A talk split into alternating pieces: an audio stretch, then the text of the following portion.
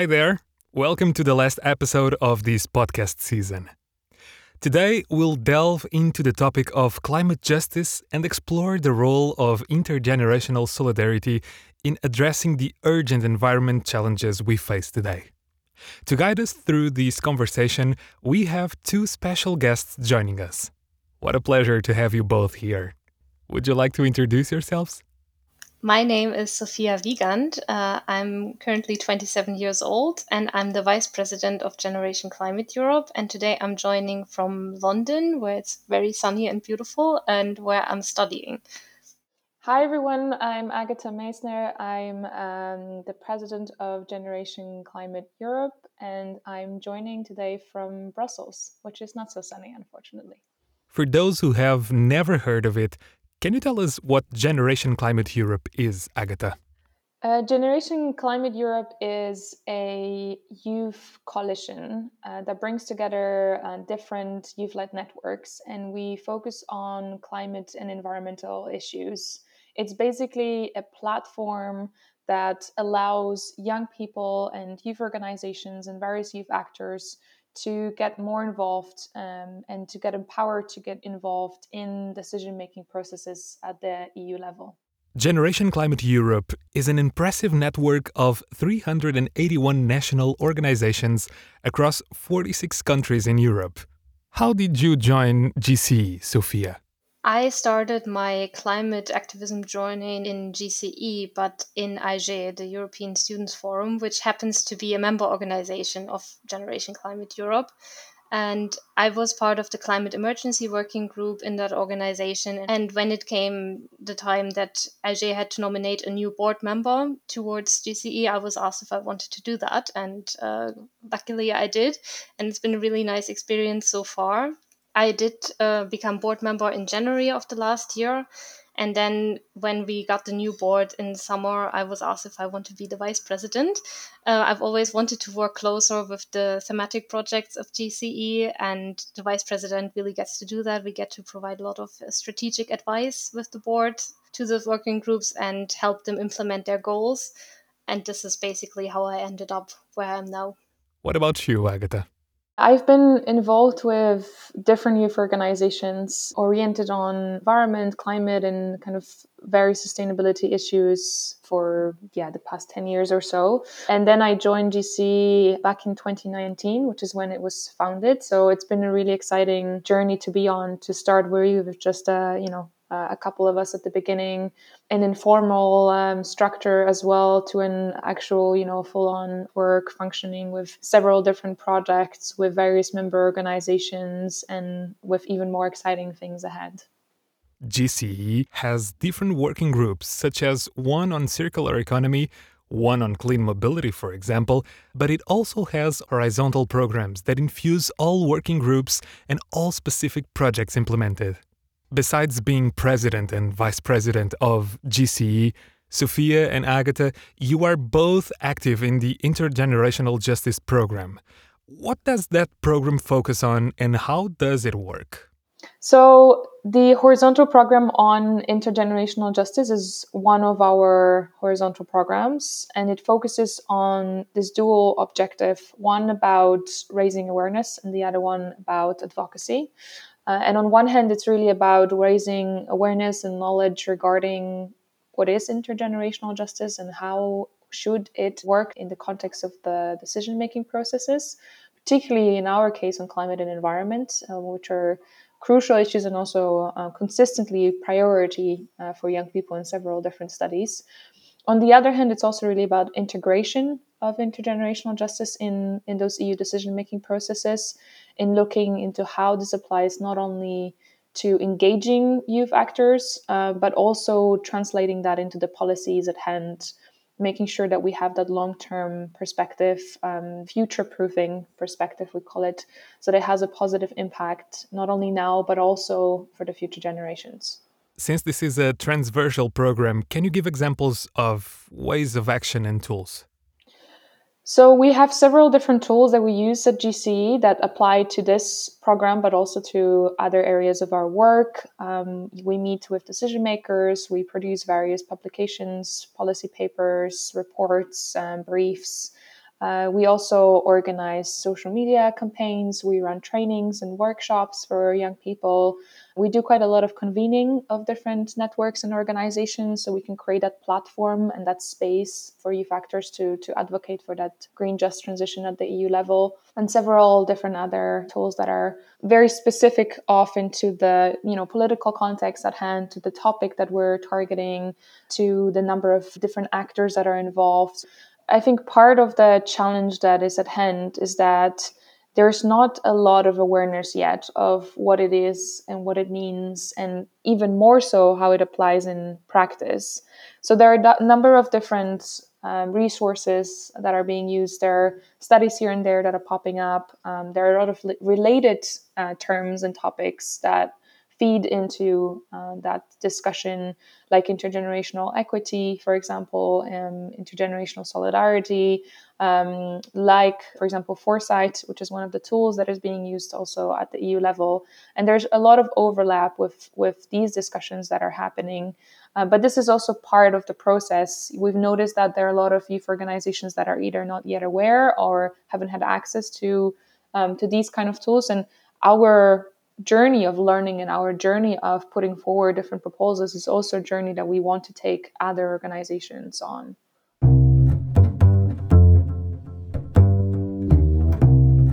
Sophia, you went to COP27 last year. Can you tell us a bit about this experience? So I attended the last COP as the youth delegate of the European Economic and Social Committee. So in a way, that was quite a privileged position because I was allowed to be part of the official EU delegation.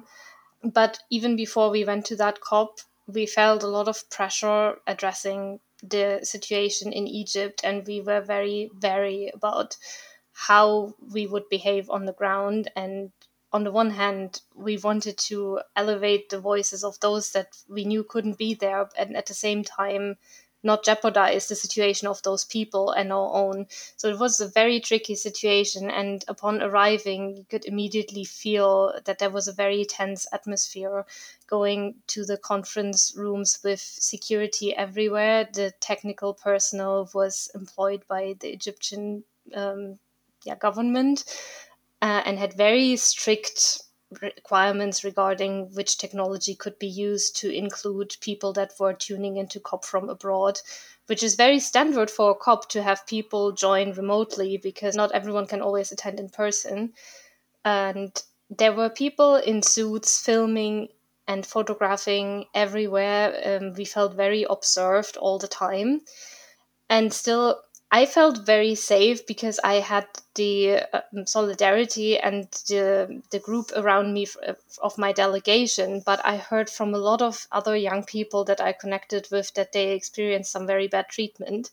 And at the same time, this prompted a lot of solidarity amongst activists. There was a lot of outspokenness about these incidents. People, wherever they could talk to some policymaker stakeholders, to the Egyptian presidency, tried to bring up these incidents and demanded that this situation was improved.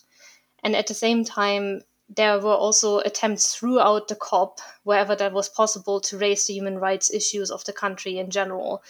This activist that really became the main figurehead of the movement around the COP, Alaa Abdel Fattah, who's a democracy activist in Egypt and who has been jailed and who went on a hunger strike during the COP, he really became the face of this movement, and he probably wouldn't have gotten as much attention if the COP hadn't happened in Egypt and if civil society from all around the world wouldn't have spoken up.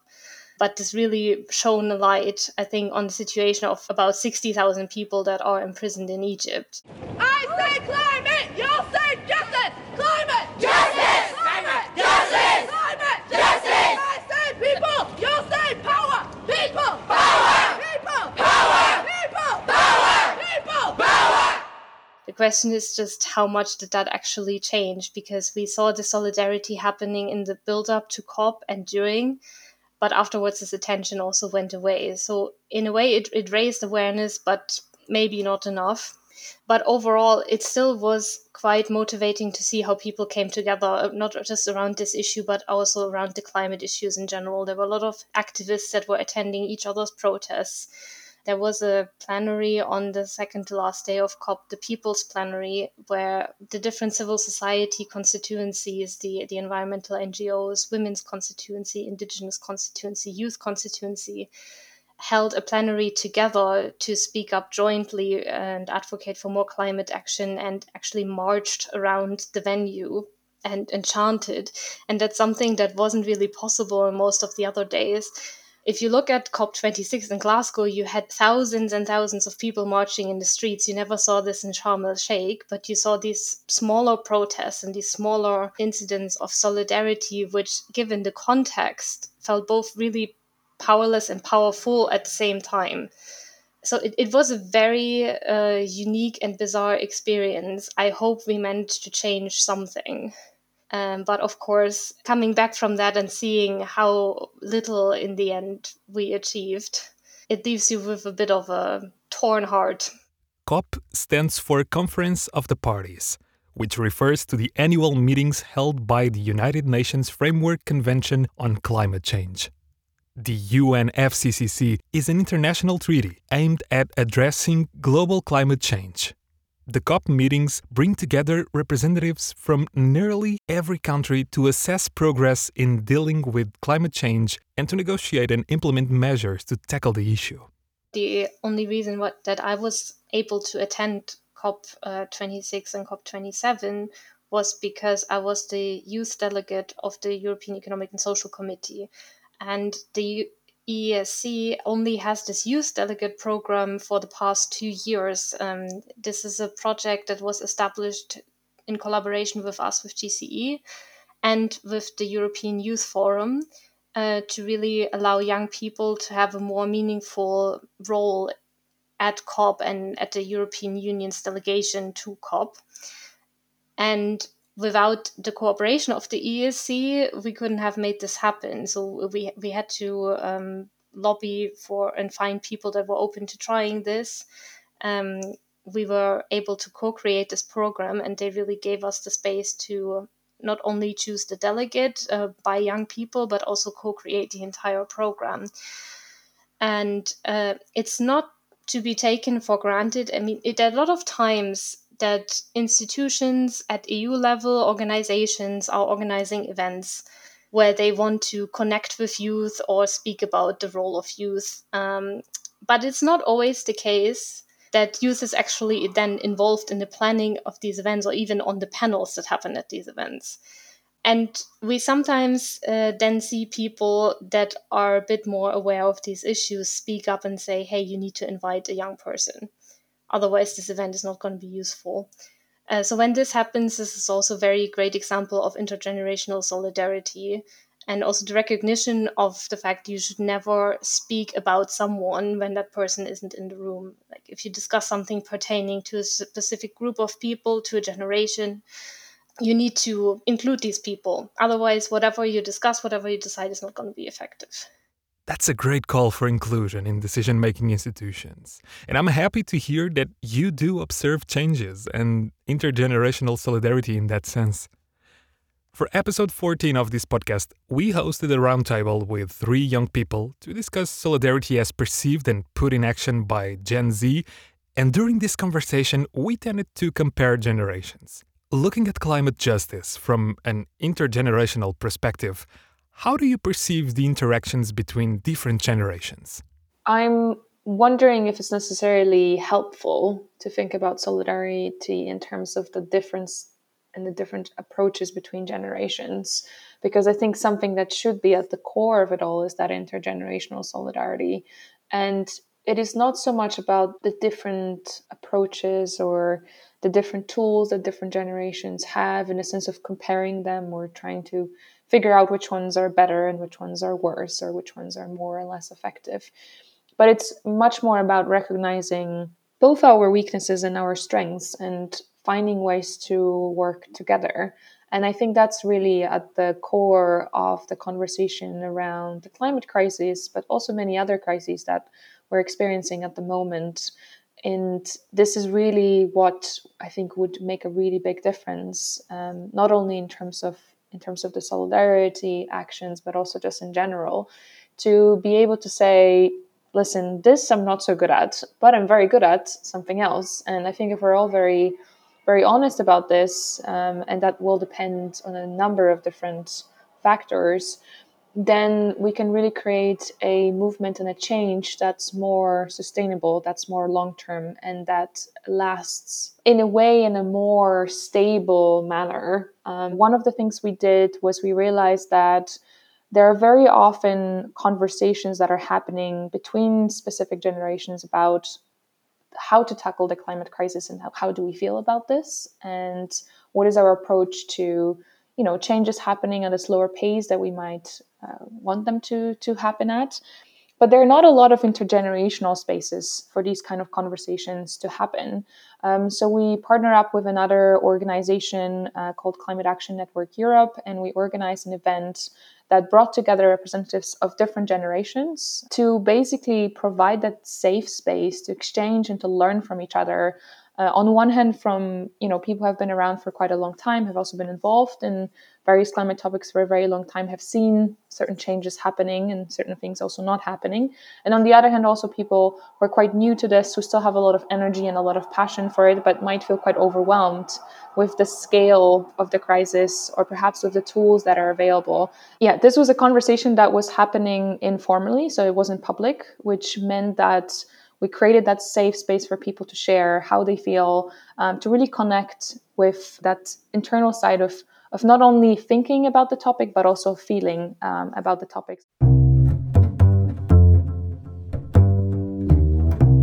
What are the biggest challenges for solidarity in Europe today for you? To me, one of the biggest challenges is how to keep social cohesion and the way we are having debates around different issues, not just climate, at the moment in our societies. Because whether it's climate policies, whether it's the way to approach refugee crises, the way debates are framed is usually, if something is given to one group or if some group is getting their way, somebody else stands to lose something. And that is not always the case. I think we should ask more, what do we stand to gain collectively if we address this together? There's a lot of discussion of who gets financial support to be able to still afford their energy. But looking at this, young people and elderly people are the ones that are most affected by this. And still we are often pitted against each other, looking at climate policies, that young people are the ones that want to change how our homes are heated, and young people want to change to more renewable energies. But we are similarly affected by this crisis, and we could have a dialogue about how we can manage this transition together so that everyone benefits. So I think we need to really start emphasizing more what there is to gain.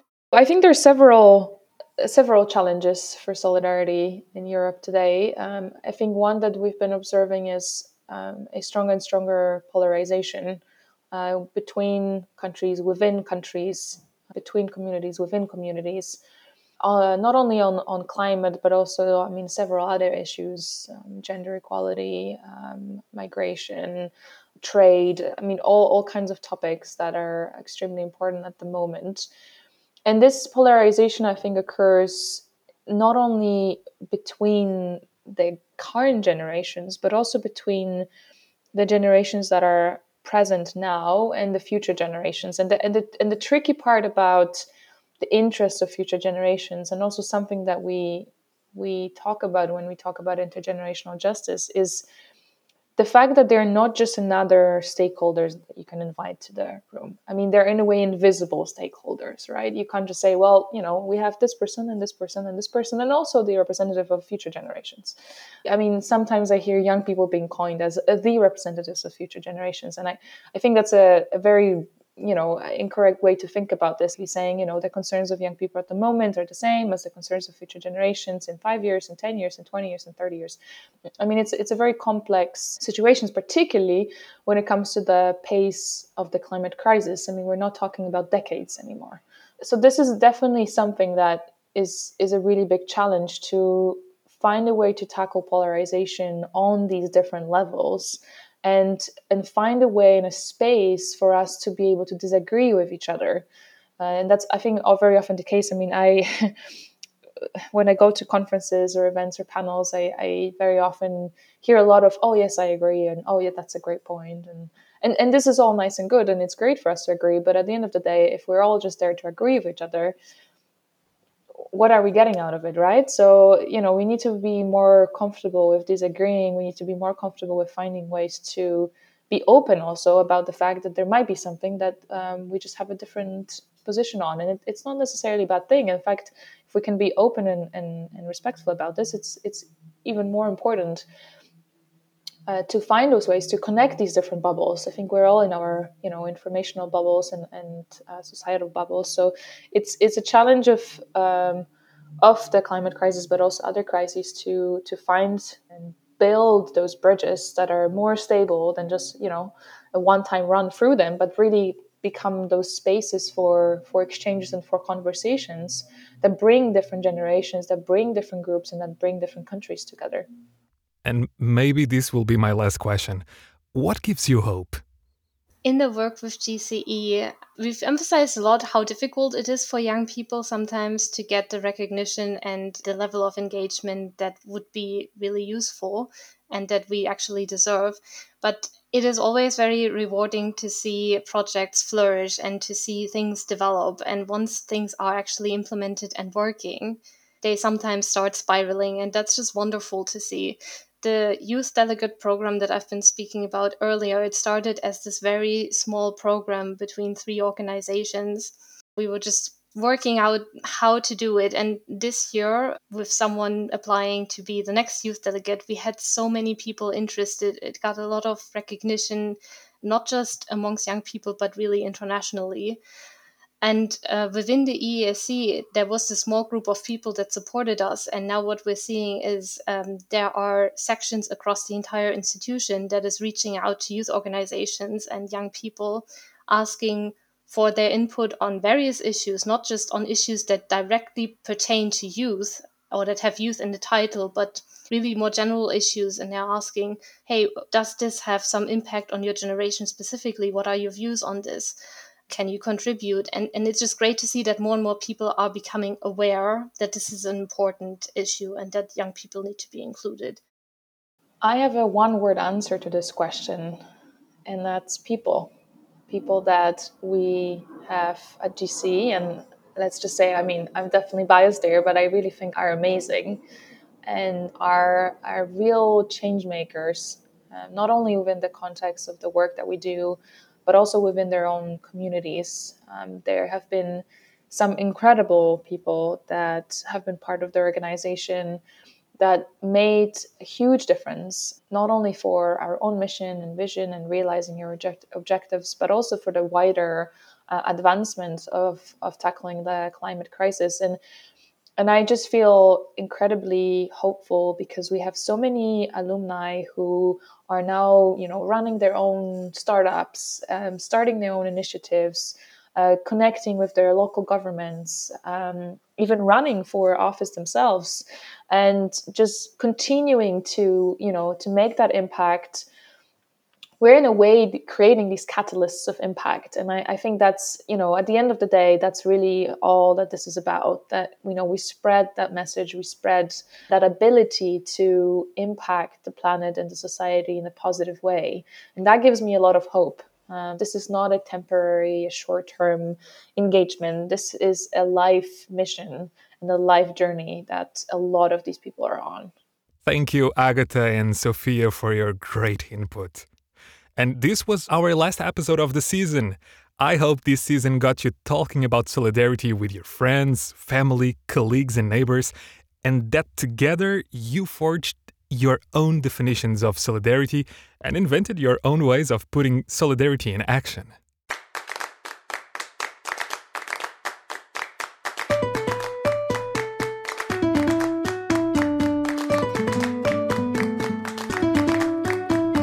This is a podcast of Salto European Solidarity Chorus Research Centre, produced by Instituto NOW.